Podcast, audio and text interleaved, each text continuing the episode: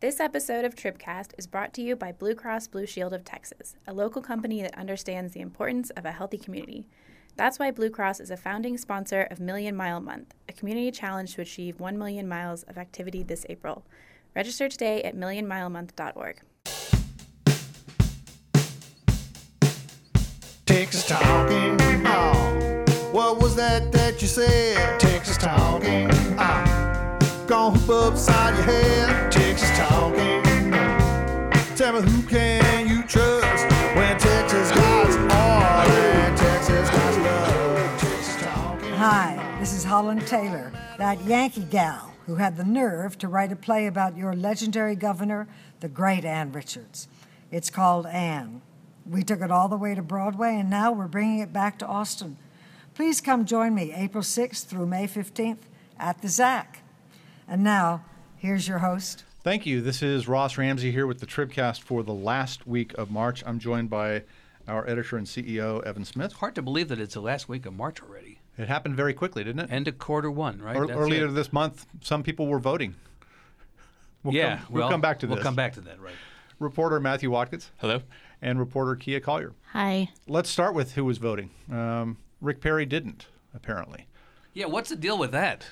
Well, this may be that rampant voter fraud that Greg Abbott was talking about. We were writing about, the campaign within the Republican Party for an independent candidate if they were unhappy with their nominee. And so we looked at Texas law, and it turns out it's really hard to get on the ballot as an independent.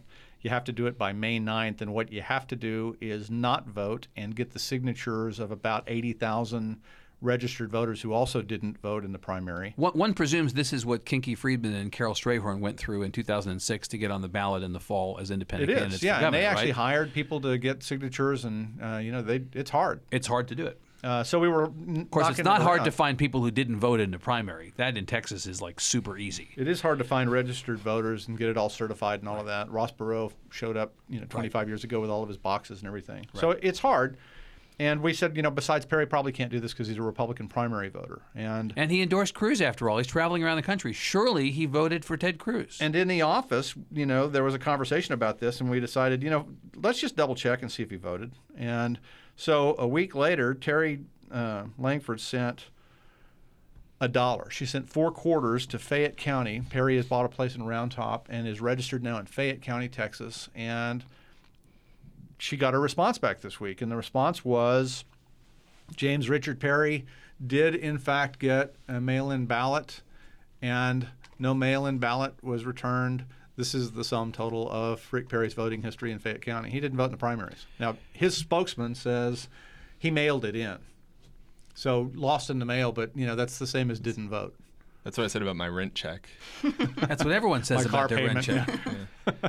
I remember some episode at Gilligan's Island a long time ago where Thurston Howell was upset because he didn't send a party invitation to somebody else on the island, and it was apparently lost in the mail. You could apparently lose something in the mail if you're talking about 6 people and an island. It's not that surprising that we had a lost in the mail here, but it illustrates a number of things, beginning with the idea that the conspiracy theory that somehow Rick Perry is trying to gin this up so that he will be the plausible alternative when the convention goes all Chicago 68 on us in Cleveland, that there's some, the theory here is that somehow there's a method to his madness, that this didn't happen by accident. If Perry were to float back up this year, he's going to float back up as a Republican nominated at the convention by some weird mechanism and not as an independent candidate. It's just too hard to get on the ballot. Well, in fact, so Jonah Goldberg, who's a conservative writer for the National Review, has a piece that actually posted today saying, look, one of the scenarios here is that Cruz and Trump fight this out at the beginning at the first few ballots, and ultimately Cruz's guys don't want to support Trump and Trump's guys don't want to support Cruz.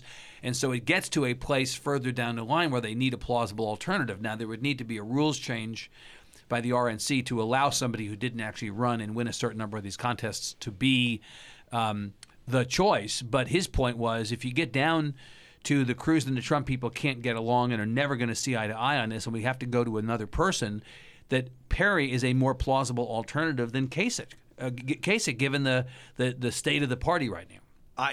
I think you have to scratch a lot of candidates off the list before you get to Rick Perry. You have to get the delegates to go for somebody who lost the last 2 elections. Yeah.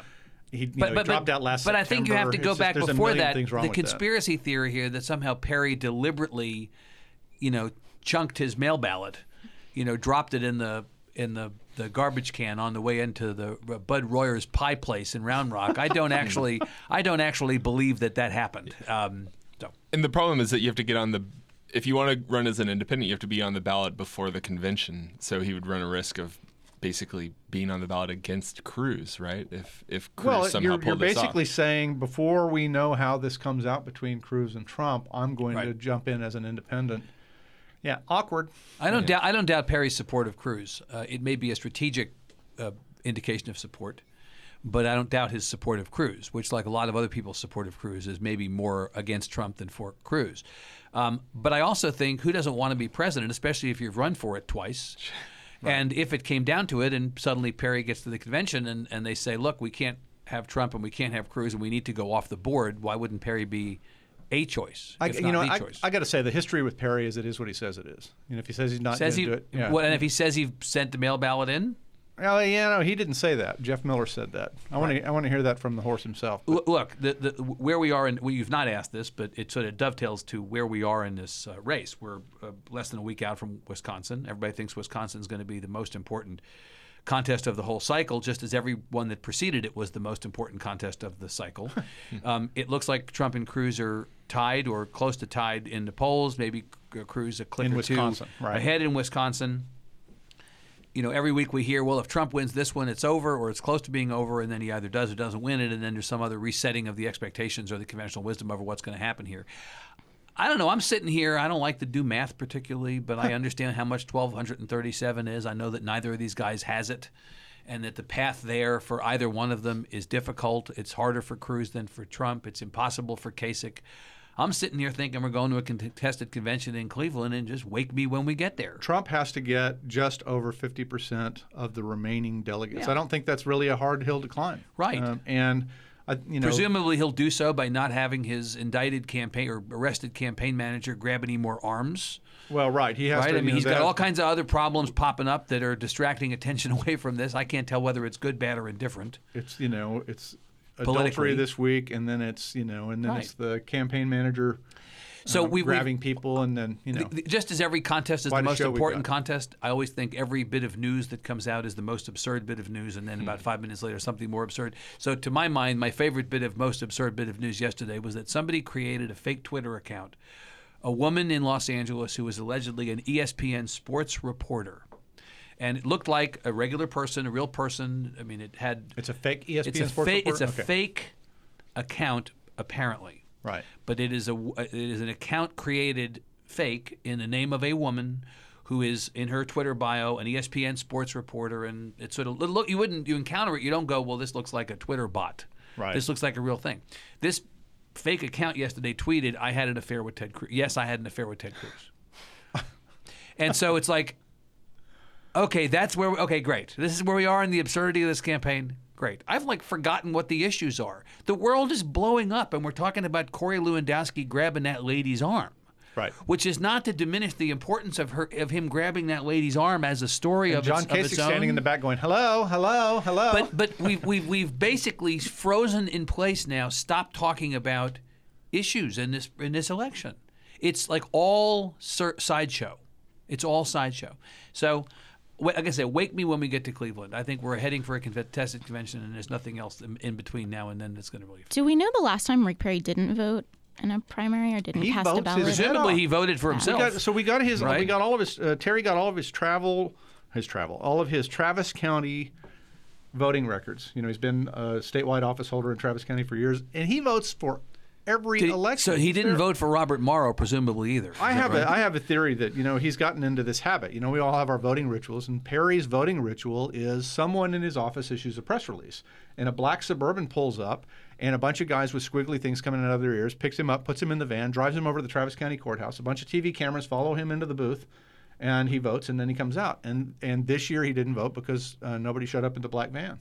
So this is the first time he hasn't cast a ballot in, presumably, a really, really long time. Right. This is the first time Rick Perry, private citizen, has gone out. And it turns out he acts a lot like most private citizens in Texas. Are we going to check on everybody else who said they voted? So this story comes out, and then Terry Langford sends a note looking for Andrew Barlow's phone number. Andrew Barlow is a person who's a spokesperson for David Dewhurst. And so I wrote her back and I said, wait, now tell me Dewhurst didn't vote for Cruz either. Are we going to start checking? Are we going to start checking on everybody? We should do that. We could. Sounds like a good idea. Right? Send us your proof. Can you prove that you actually voted? It sounds like it's about to be a really, really bad time to be an intern or a fellow at the Texas Tribune, doesn't it? Here's 181 names. Call everyone. So we have this new series out this week, Matthew, attacking the University of Texas. Not attacking. You're talking about you've written a three-part series with Nina Satija and a staff of thousands, a cast of thousands on the top 10% rule. That's right. So the top 10% rule been around for 20 or about 20 years, but coming back up. Is it that long? Now yeah. I feel old. Thanks, pal. Always been a controversial issue in Texas, as I'm sure you guys will agree, but becoming, I guess, even more controversial or important recently because of this Supreme Court case, Fisher versus University of Texas, in which kind of the future of affirmative action, at least at UT, possibly in Texas or possibly nationwide, is at stake. Depending on how the justices vote. And this was the case where Abigail Fisher couldn't get into the law school and said she was more qualified than a similar – it was undergrad. Yeah. And was more qualified, she contends, than similarly situated minority students. That's right. Okay. And so the basic kind of standard right now for whether or not a university can use affirmative action, according to the Supreme Court, is you have to show that there's a need – an educational need, and you need to show that you've considered race-neutral alternatives and basically have decided that you still need to consider race. And so Fisher's attorneys are making the argument that the top 10% rule, which was created after a ruling in the 90s temporarily banned affirmative action in order to increase diversity at places like UT.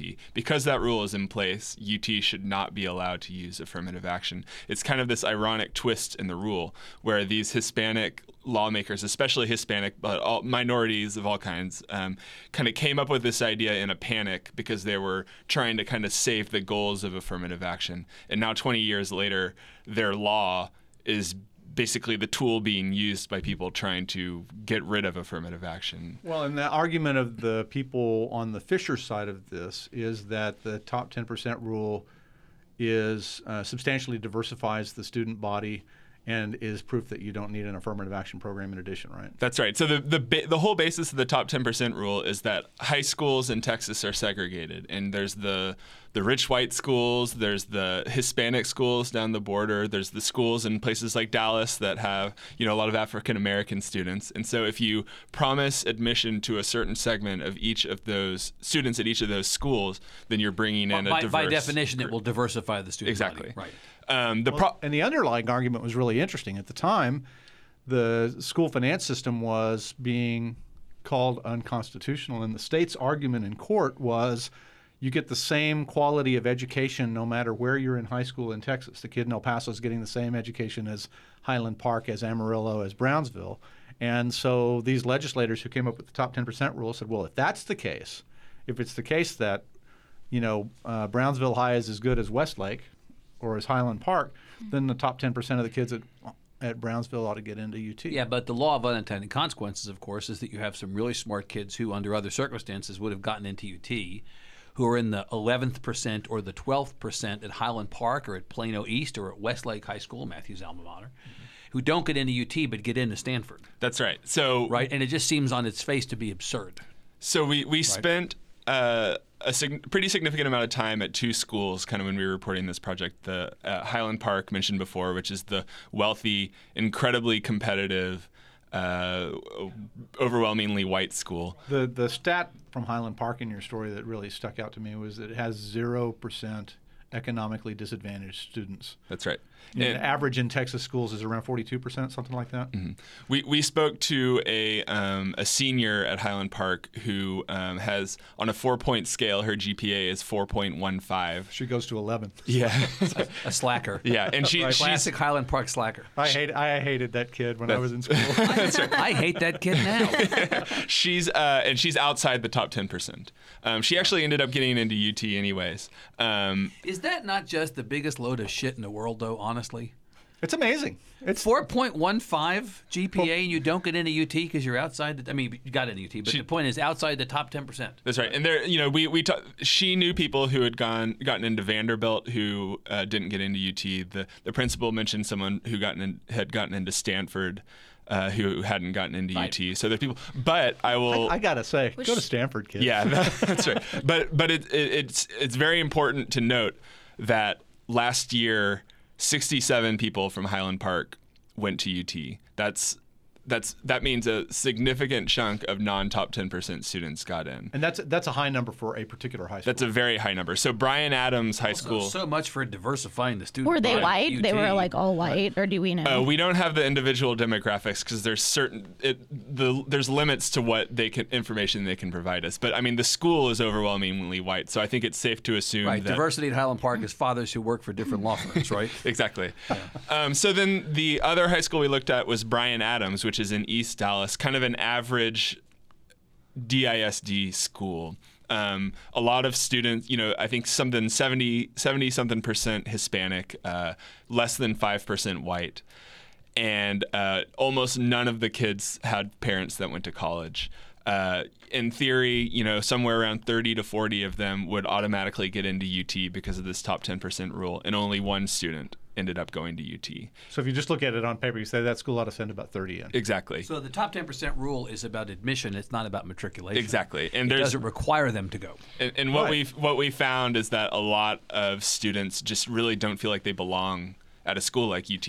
They see the students who are getting in. They see the kind of things that they have accomplished, and they just kind of don't view themselves with that group. You know, it's interesting, Kia's story this week about college readiness. Like, the part B of that is that you have actually this whole bunch of people who, through the top 10% rule, have access to college. But in fact, we just discovered, Kia, through a report to the state, that our college readiness numbers kind of suck, don't they? Yeah, well, the standards are apparently outdated, according to the Commissioner of Education and the Higher Education Commissioner. And that's the really interesting part of the Price of Admission project to me, is that these kids, you know, could go to UT and they don't. Nina was telling me that one kid told y'all, Austin's such a big city, and it's like, you live in Dallas, you know, exactly. So that's just, it's really telling. Yeah, and so we have a situation where the people at Highland Park or schools like that really dislike this rule. We have a situation where the people at UT dislike this rule for various reasons, one of which being the top 10% rule does not take into consideration SAT score at all, which means the average SAT score of incoming students is significantly lower than the schools that UT compares itself to. And there's a feeling that this law is actually keeping UT down in the national rankings. What percentage of total I don't remember the statistic, maybe. What percentage of total enrollees in a UT freshman class these days are top 10% enrollees? So it's 75%. That is because the legislature has imposed a cap. It used to be unlimited, and basically if you were in the top 10%, you got in automatically.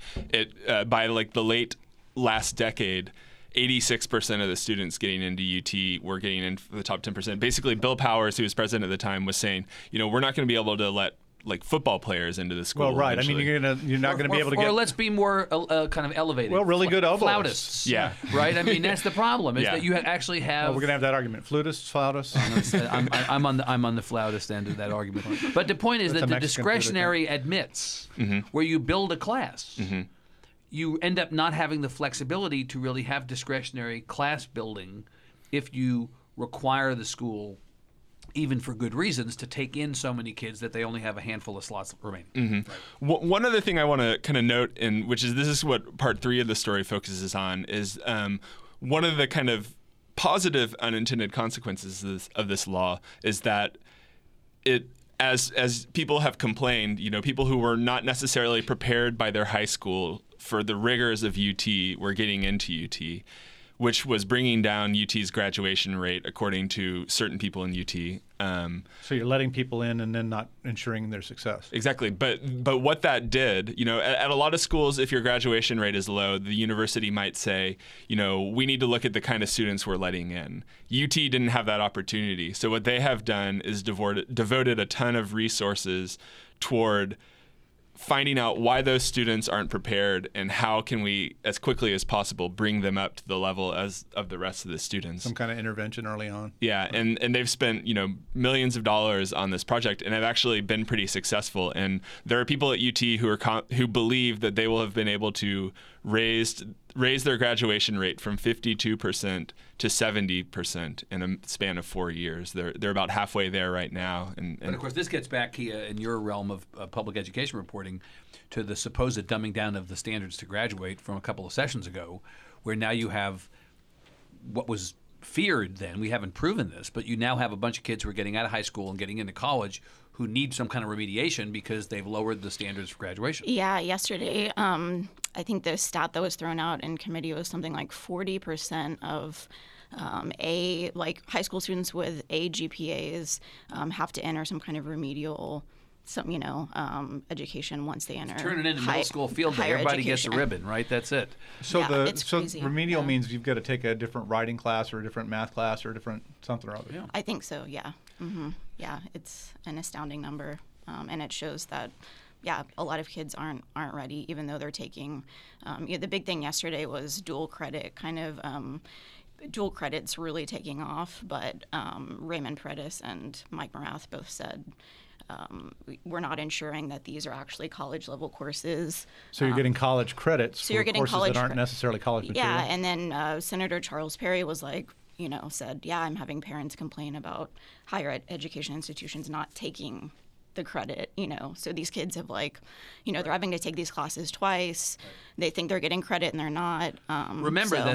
Public ed commissioner at the time, Michael Williams, the higher ed commissioner at the time, who still is Ray Paredes, and the chair of the Workforce Commission all opposed the legislation 2 sessions ago that reduced the standards, fearing this exact consequence or some version of it. Right. Yeah. And these two stories really do dovetail. Yeah, they do. I think one of the things that I took away from just doing the reporting on this series is that you see, this is something that's happening on a lot of college campuses right now, people complaining about the schools not being representative of the states or the country, and minority students not feeling comfortable on campus and things like that. And the colleges are getting a lot of blame for this, but it really seems like this is a problem by the time the students are reaching college. And if you're really wanting to increase accessibility and have people succeed in college, you need the people at the K-12.